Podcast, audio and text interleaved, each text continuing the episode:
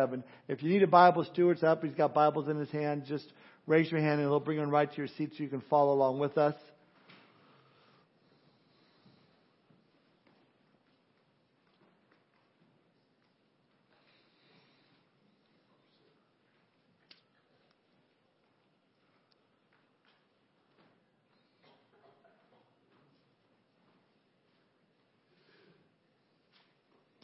Luke chapter 2. Favorite passage this time of year. Starting in verse 1. And it came to pass in those days that a decree went out from Caesar Augustus that all the world should be registered. The census first took place while Quirinius was governing Syria. So all went to be registered, everyone to his own city. Joseph also went up from Galilee out of the city of Nazareth into Judea to the city of David, which is called Bethlehem, because he was of the house and lineage of David, to be registered with Mary, his betrothed, betrothed wife, who was with child. So it was that while they were there, the days were completed for her to be delivered. And she brought forth her firstborn son, and wrapped him in swaddling cloths, and laid him, laid him in a manger, because there was no room for them in the inn.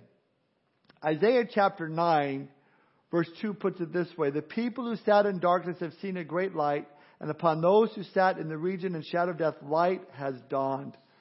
Title of my message this morning is Jesus, dot, dot, dot, the light of the world. Let's pray. Father, we thank you for this opportunity to gather together, to be uh, in this place where we can celebrate the birth of your Son, Jesus Christ, but also to remember and rejoice as well, Lord. We thank you for this time together. We pray, Lord, that uh, would have open ears to receive all that you have for us this morning. And pray, Lord, if there's anyone that has joined us that is yet to give their lives to you, to surrender their hearts to you, that they would do so this morning. So we thank you for this time. We commit it to you. In Jesus' name we pray. Amen. So, I was doing some research to find out just, you know, how many lights there are down at the old time Christmas in Silver Dollar City in Branson. Can anybody guess how many lights that they use? There's a picture of it up there on the screen. 6.5 million lights they use. 6.5. And how long does it take to get into Silver Dollar City on Thursday when it's warm out to see these lights? 6.5 million light years. Same number. I'm amazed. Same number. Actually, we got off the 65 got about a mile and it was stopped, and I said, okay, we're going to Branson Landing instead. So we didn't go, but maybe next year, maybe this week, I don't know. But thinking about those lights, so I thought, okay, well, what's the, the biggest house? You know, the house that has the most lights, and and the Richard family from Australia holds a Guinness Book of World Records for having the most Christmas lights on their home. Over half a million bulbs light up their house, 502,165 bulbs, 31 miles of wire. I mean, you can't even see their house. It said that their, their electric bill is increased by $2,500 per month while they light those lights. Who can afford it? Why? I mean, it's like, I don't know. Who ever thought that from the very first Christmas lights it would evolve to something like that? You know, the putting of Christmas lights go all the way back to the 16th century. Back then, they didn't have electricity, so what they would do is they would use bonfires, and they would put these bonfires on roads and in the churchyard to celebrate the birth of Christ. So it would light up the church, they would celebrate the birth of Christ.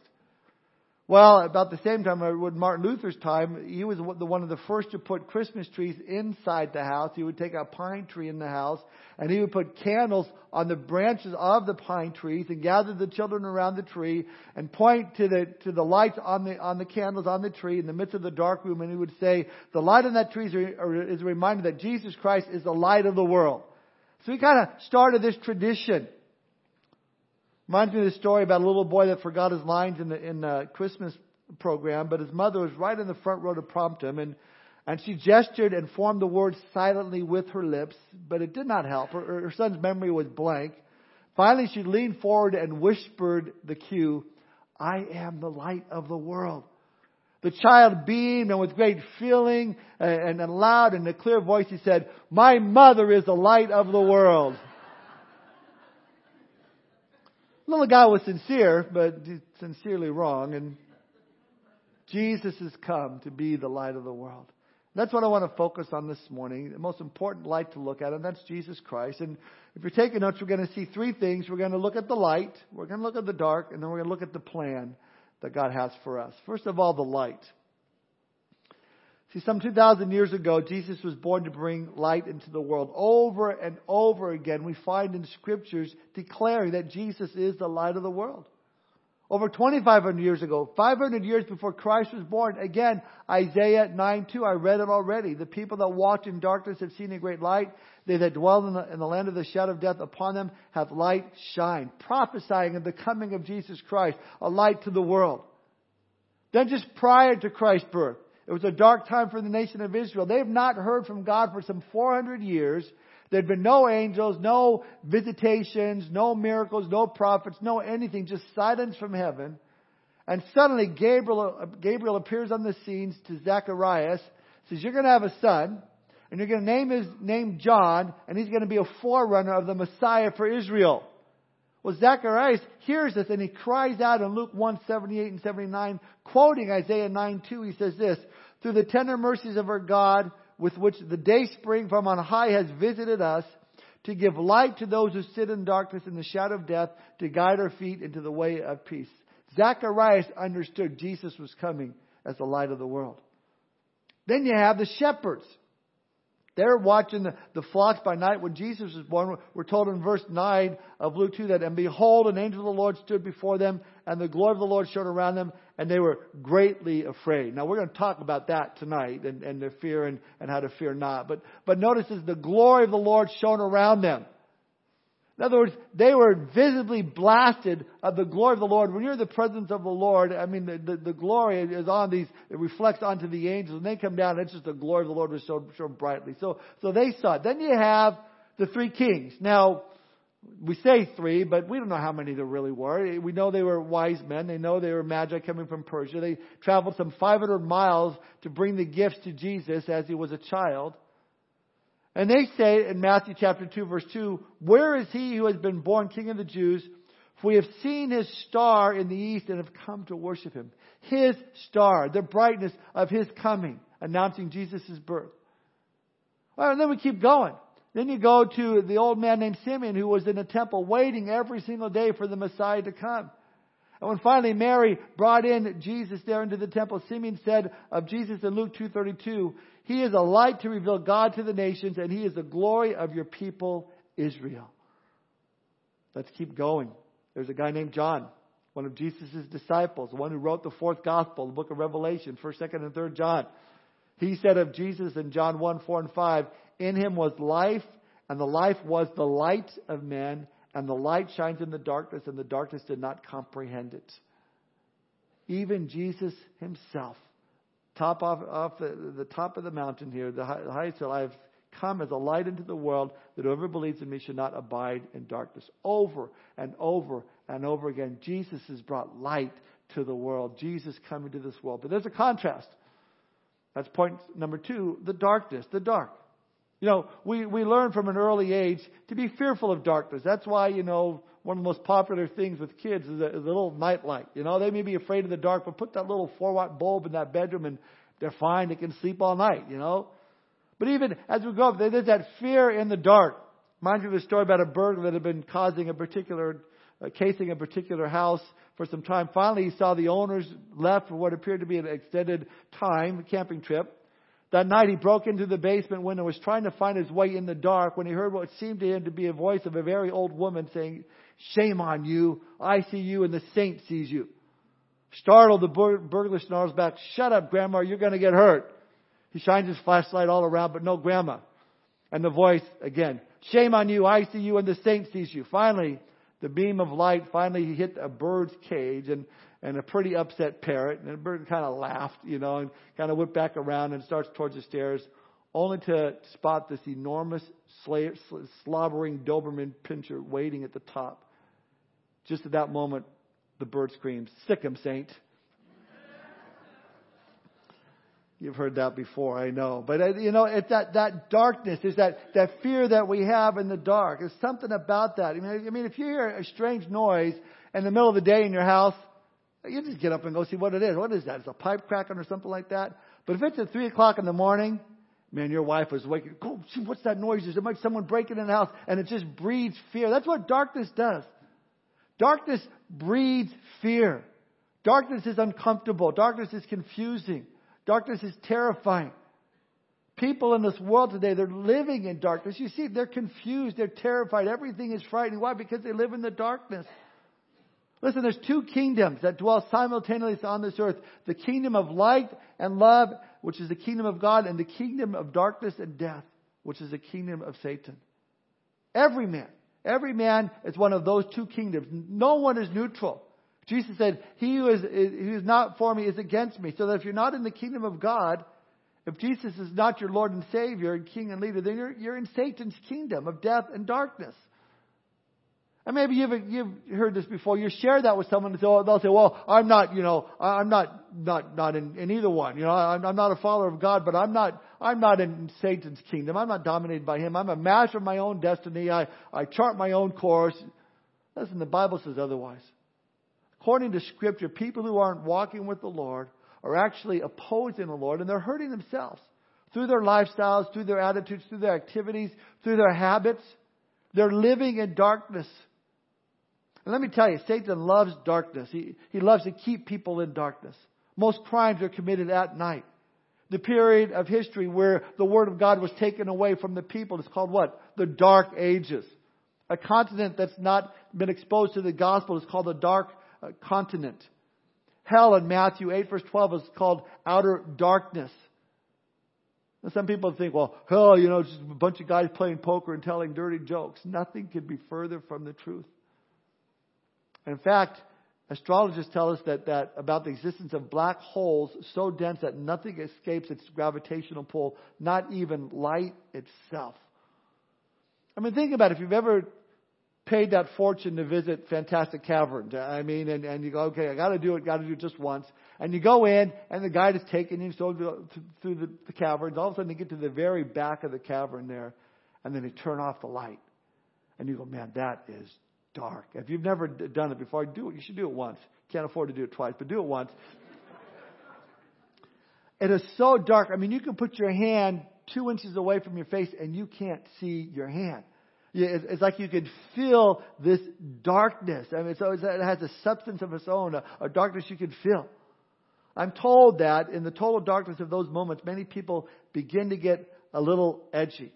In fact, if they can stay in that that moment, for any length of time, they can actually have panic attacks because of it.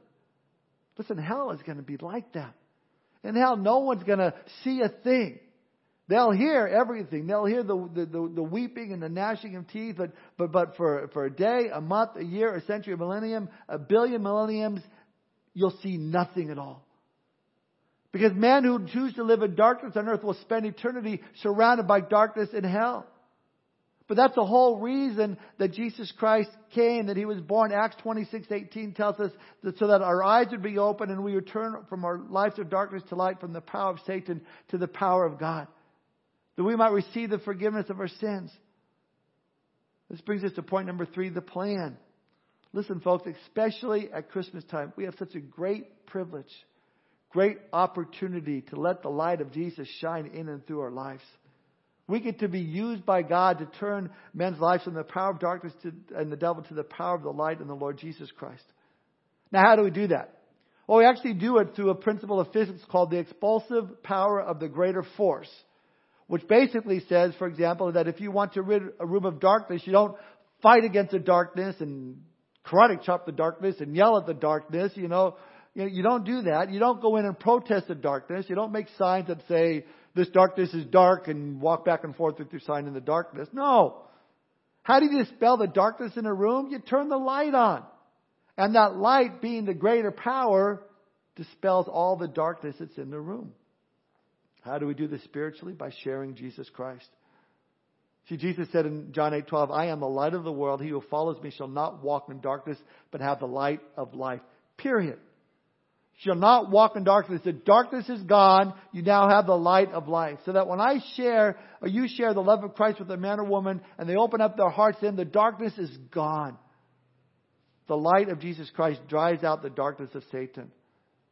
You know, it's kind of like this. If, if having the light of Jesus is like, like walking through a room that you've never been in before. If you go in that room when it's dark, I mean, you're, you're stumbling around. There's chairs in there, the furniture, you don't know where it's at. You can get anxious. You get uneasy. You don't know, you know, where the furniture's laid out. You're not certain we might get, get stumble over and get hurt. But if the light's on, man, you're walking in confidence and see exactly what you need to see. No longer there's obstacles. And that's what happens as you come to Christ. No longer the obstacles are there. You see Jesus Christ. You can walk clearly. Men's eyes are open and their lives are changed, not by programs or protests, but by the power of the risen Lord that works to change in a person's life. It's not a 12 step program, it's a one step program. Get saved, let the Spirit of God, through the Word of God, direct your life, and you'll see things the way God wants you to see things. The whole reason why Jesus came, that we might see our sin and turn from it and turn to Him. He came so that we might know and experience His great love and forgiveness and hope and peace and joy as realities, not just as Christmas card greetings. It's a transforming action that takes place in our lives. C.H. Spurgeon put it this way Genuine faith in Christ turns a man from darkness to a marvelous light and transforms him into the light in the Lord. His aims and objectives, his desires, his speech, his actions become full of divine light, which illuminates all the chambers of his soul and then pours forth from the window so that as to be seen of men. I love that. As the light comes in, it just expands outward and everyone can see it. Turn with me now in your Bibles to Luke's Gospel chapter 11. You see, once we have the light of Christ, the Lord desires that we share that light and that we stay in that light, that we don't go back to that darkness. Luke's Gospel, chapter 11, starting in verse 33, Jesus is speaking here.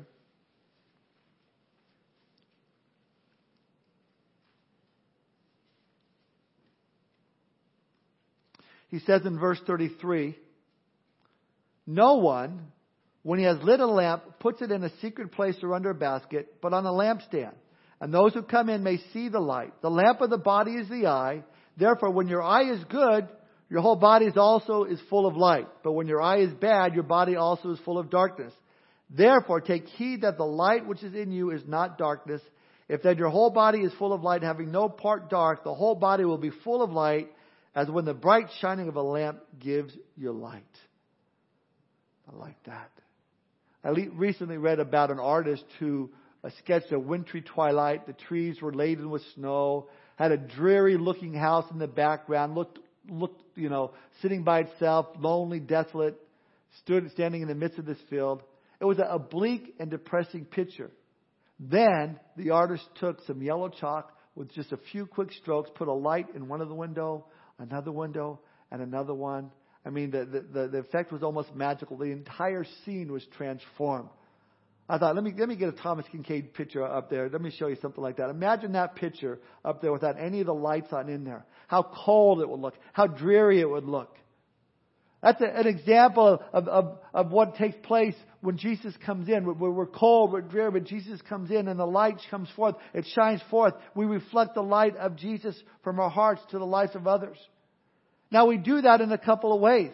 Number one, we, we do that by sharing the light with others, by, by telling people about the resurrection of Jesus Christ, the empty tomb, the light, using words telling people that Jesus loves them and died for them. But we also, the other way is by just being that light shining in a dark world, by your actions, by your attitudes, letting people see that your, your walk matches your talk, letting them see Jesus.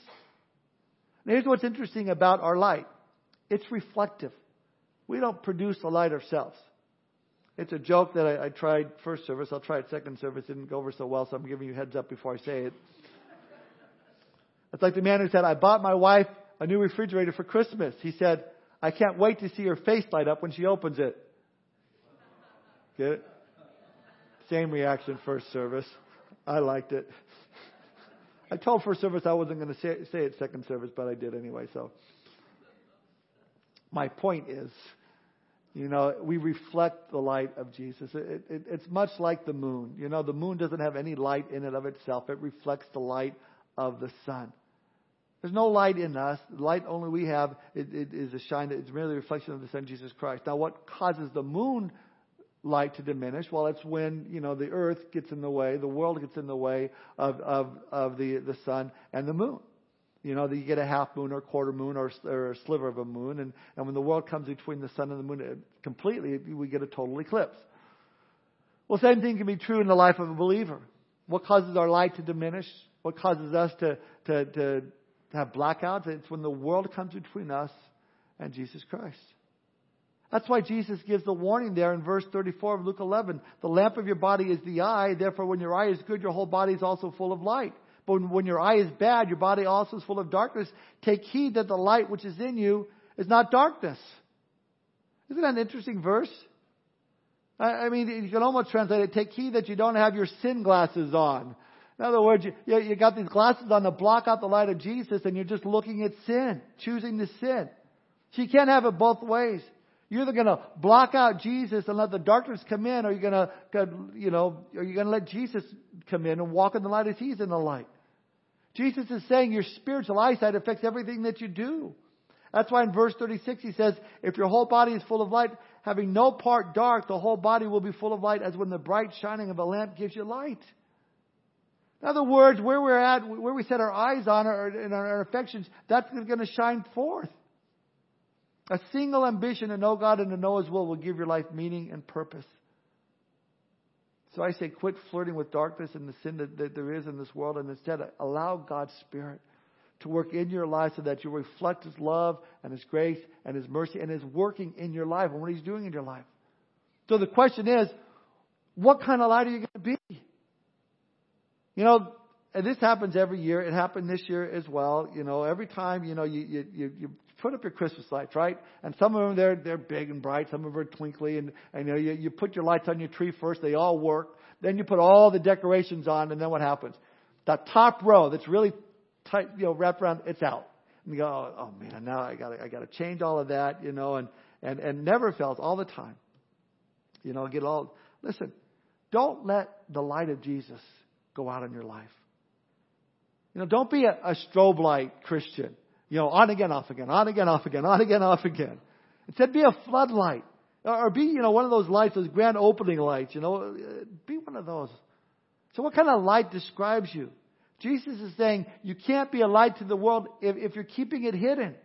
You can't be a light in the world if you keep turning it off when you go to work. You can't be a light into the world if you turn it off when you leave church. You can't be a light in the world if you turn it off when you go home to your family. You can't be one way at church and another way everywhere else. David prayed in Psalm 86:11, "Unite my heart to fear your name." Jesus put it this way in Matthew 5:14 through 16, "You are the light of the world. A city that is set on the hill cannot be hidden, nor do they light a lamp and put it under a basket, but on a lampstand, and it gives light to all men who are in the house. Let your light so shine before men that they may see your good works and glorify your Father in heaven." He didn't say just do it once or twice, once a year at Christmas. You know, let it so shine before men all the time. How do we do that? By following Jesus' example. Turn with me now to one more place in your Bibles, to, to Matthew's Gospel, chapter 4. Last place we're going to look at this morning. Matthew chapter 4. Because Jesus came as the light of the world. We're to reflect his light. So how do we do that? By following his example. See what he did when he came to this earth, when he started his ministry. What did he do? And I want to point out three things found in Matthew's Gospel, chapter 4, starting in verse 13. We're going to see uh, the, the, the, place that he started, the message he gave, and the people that he used in sharing the gospel. It, it, in the end, we're going to see it produces results. Look at, at verse 13, the place that he started, Matthew chapter 4. It says, And leaving Nazareth, he, Jesus, came and dwelt in Capernaum, which is by the sea, in the regions of Zebulun and Naphtali, that it might be fulfilled which was spoken by Isaiah the prophet, saying, The land of Zebulun and the land of Naphtali, by the way of the sea beyond the Jordan, Galilee of the Gentiles, the people who sat in darkness have seen a great light, and upon those who sat in the region and shadow of death, light has dawned. Now again, we're quoting Isaiah chapter 9 verse 2 here, Matthew's doing that. But Folks, this is not just a prophecy of a geographical sense being fulfilled, like Jesus being born in Bethlehem, Micah 5 2 says that, but this is a, a prophecy being fulfilled according to principle. You see, when God visits His people for redemption, He comes where the darkness is the greatest. Let me tell you, Capernaum was one of the most despised regions of the country. It was a portion of the country that had been overrun more than any other, other by foreign invaders. It was known as the region of the shadow of death. How'd you like to live there? Where do you live? Oh, I live in the region of the shadow of death. You want to come over? No, thank you. Consequently, there, there are many mixed marriages there and a great deal of Gentile influence. Now, the cool Jews, they lived in Jerusalem. You know, they had it all together. They went to Jerusalem. But Jesus says, I'm going to, to Capernaum. I'm, I'm going to where the outcasts are. I'm going to where the people who are looked down upon. That's where I'm going to go and minister to those people. Should we be surprised or shocked that Jesus ministers to those with the greatest needs? I mean, he still loves to come to those that feel unworthy. He loves to come to those who feel, you know, attacked and in the dark. This was Capernaum. This is where Jesus began his ministry. So that's where he goes first to place. Secondly, we see the message. And here's what's amazing. Jesus didn't go to Capernaum to, to teach them how to have a better social condition. He didn't go to Capernaum to show them how to vote politically. He didn't go to Capernaum to, to help defeat homelessness.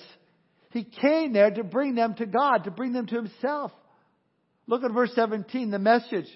From that time, Jesus began to preach and to say, Repent, for the kingdom of heaven is at hand. That's the message. Repent. Why? Because in order to have true fellowship with God, there must be repentance. Repentance precedes fellowship. That truth stands firm today. You know, repent means to change one's mind, to stop the direction you're going, turn and go the other way. Change your thoughts, change your habits, change the things that you're doing, and live for Jesus Christ. And then look at the, the people that he used. Specifically, Peter and Andrew and James and John, starting in verse 18. Now, I love these guys. Because these guys, you know, we always think that, that you know, Jesus took these guys because they, they were the smart ones. They the really could grasp things. I always say I think they took them because they were the remedial group. They needed more time to spend with Jesus. And so, but anyway, look at verse 18. It says, And Jesus, walking by the Sea of Galilee, saw two brothers, Simon called Peter and Andrew his brother, casting a net into the sea, for they were fishermen. Then he said to them, Follow me, and I will make you fishers of men. They immediately left their nets and followed him. Going on from there, he saw two other brothers, James the son of Zebedee and John his brother, and the boat with Zebedee their father, mending their nets. He called them, and immediately they left their boats and their father and followed him. I love this. When Jesus was looking for his disciples, to those that would minister with him, he, he didn't go to the, to the, you know, universities at that time to seek them out. He didn't look up the who's who in Jerusalem to pick his followers. He took a bunch of guys that just like to fish. I mean, that, that's what he did. Why? Because he knew that if these guys would just hang out with him, they would eventually begin to become more like him. Jesus was on a divine mission to reach men and women, Jew, Gentile alike, with the good news of the kingdom. And Jesus, our King, begins his kingdom by calling ordinary people to an extraordinary task. Follow me and I will make you fishers of men, he says. That word follow there in the Greek is akoloutheo. It means to follow as a disciple committed to imitating the teacher. Jesus is saying, I will teach you the ministry. I will teach you how to share your faith. I will teach you how to bring others to Christ. And that's a, that's a good thing. God chooses, chooses his partners in ministry the same way he called you and me himself. He didn't look at you and go, oh man, you're the, so wise. You know, he looked at me and certainly didn't look at me. God chose the foolish things of the world to confound the wise. I love that the Bible says in John 15, 16, Jesus says, You did not choose me, but I chose you and appointed you that you should go and bear fruit. That fruit involves pointing people to Jesus Christ. Sadly, most Christians aren't doing what, what God's called us to do. You see, our job is to follow Jesus' example, to reflect His light to the place, to go into the world, good and bad places, the Capernaums of our day, with the message, repent, that God can forgive sins. What happens when we can do that? The miraculous. Look at verses 23 through, uh, look at verse 23 of Matthew chapter 4 through 25. Jesus went about all Galilee, teaching in their synagogues, preaching the gospel of the kingdom, and healing all kinds of sickness and all kinds of diseases among the people. His fame went throughout all Syria, and they brought to him all sick people who were afflicted with various diseases and torments, and those who were demon possessed, epileptics, paralytics, and he healed them. Great multitudes followed him from Galilee and from Decapolis, Jerusalem, Judea, and beyond the Jordan. I, love that. We'll take, take note here of the special order of Jesus' ministry. Teaching, preaching, and then healing. Teaching is simply laying down principles and precepts. Preaching is stimulating and proclaiming. Healing is the manifestation, the outworking of the first two things. See, Jesus wanted to restore them to wholeness. And I believe the reason so many healing ministries are unbalanced and harmful is because there's not been the teaching that's been laid foundationally. If Jesus is our example, there has to be the teaching and the preaching that precedes the healing. When Jesus taught, he taught the scriptures. In fact, that word in verse 23 of teaching is a Greek word didasko, from where we get our English word dictation from. It refers to passing on information, expound on a thing, to teach one something. In Nehemiah chapter 8, verse 8, when Ezra brought the word of God back to the people, Nehemiah 8, verse 8 says, So they read distinctly from the book and the law of God, and they gave the sense and helped them to understand the reading. They did expositional teaching. And the New Testament in the synagogues, teaching was expository. Scripture was read aloud, and then by section by section, they would expound on them, focusing on the truth. Verse 23, Jesus went about all Galilee teaching in the synagogues, but also this preaching that he says, preaching the gospel of the kingdom.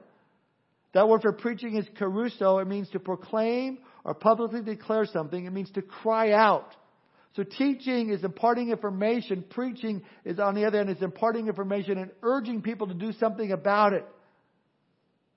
Sadly, the word preach has got much, lots of its meaning today, and many people who hear that immediately they put up a wall. Oh man, don't preach at me, man. Are you preaching at me? No, we've all been called to preach the good news, to cry out, impart information, urge people to do something about it with information. See, Jesus went about teaching and preaching the gospel, the good news of the kingdom. He didn't allow himself to be sidetracked by, by the politicalness of the day. He didn't allow himself to be sidetracked by the, the economical issues. He preached and taught the Word of God. See, it's about Jesus Christ. It's about the gospel message. Jesus is teaching and preaching focused on the people repenting of their sins, preparing for the kingdom of God. Listen, when we do the same thing, miracles happen. People are healed. They're healed of the disease of sin and death. They're forgiven. See, we're to take that example of Jesus and reflecting his light to mankind. We need to, number one, go where the outcasts are. Number two, preach the message, repent. Number three, it's something we've all been called to do. And finally, the result of that, the miraculous. Look again at verse 24 we read there that his fame went throughout all, of Syria, and they brought to him all the sick people who were afflicted with various diseases and torments, and those who were demon possessed, epileptics, and paralytics, and he healed them. Lives were changed radically. Why? Through the teaching and preaching of the Word of God. May we take that example of the Lord. Be that light, go into this dark world and teach and preach repentance. And as a result, we'll see God continue to do great things in the coming new year. Listen, Jesus came to this world born in a manger some 2,000 years ago to die for our sins and rise again from the dead so that we may have the light of life. That we would, would know and have fellowship with God who loves us very much. I want to share the verse one more time Isaiah chapter 9, verse 2. The people who sat in darkness have seen a great light, and upon those who sat in the region and shadow of death, light has dawned. Perhaps you're here this morning, and maybe you're still sitting in darkness. Maybe there's some sin in your life, and it's alienated you from God and you're feeling emptier and emptier as the day goes on. You know, especially this time of year. I think the reason it feels so horrible is because it's a spiritual void that you're experiencing. Perhaps you've allowed the things of the world to block Christ's love and light out of your life. You've allowed the things of the world to block out the light of, of Jesus Christ. Maybe that light once burned brightly in your life and now it's grown dim and you're, you're caught up in things that you know you shouldn't be caught up in. Listen, there's a way to fix this. You can do one of two things.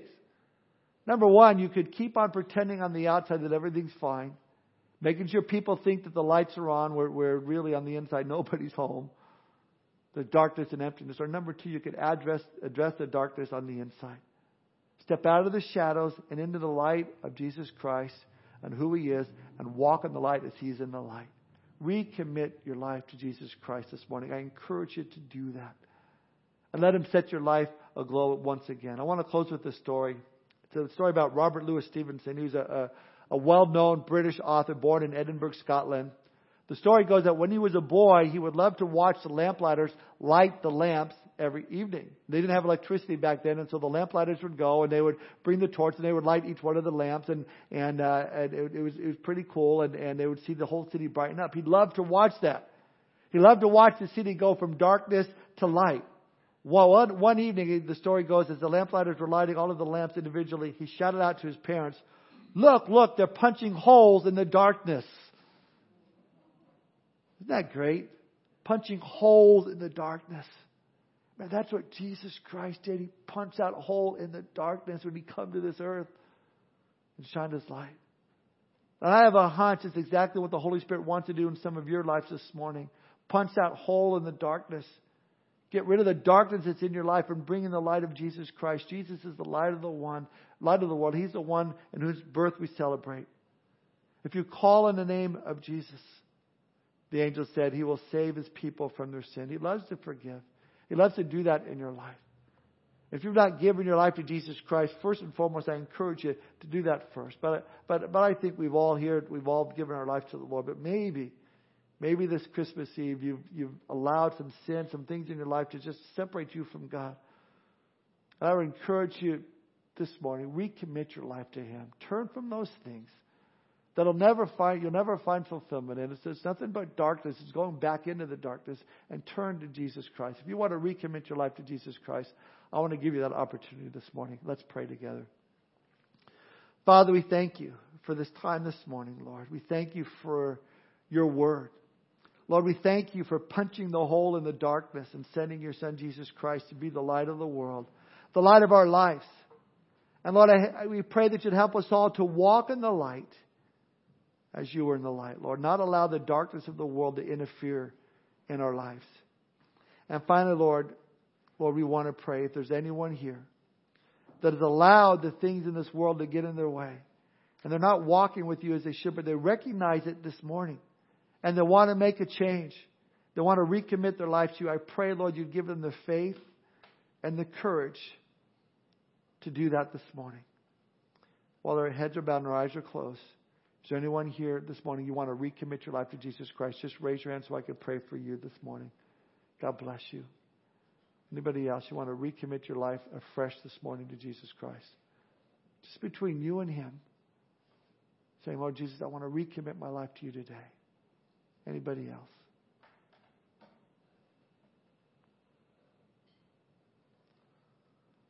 Father, we thank you for the one that had the boldness to, to raise her hand to recommit her life to you, Lord God.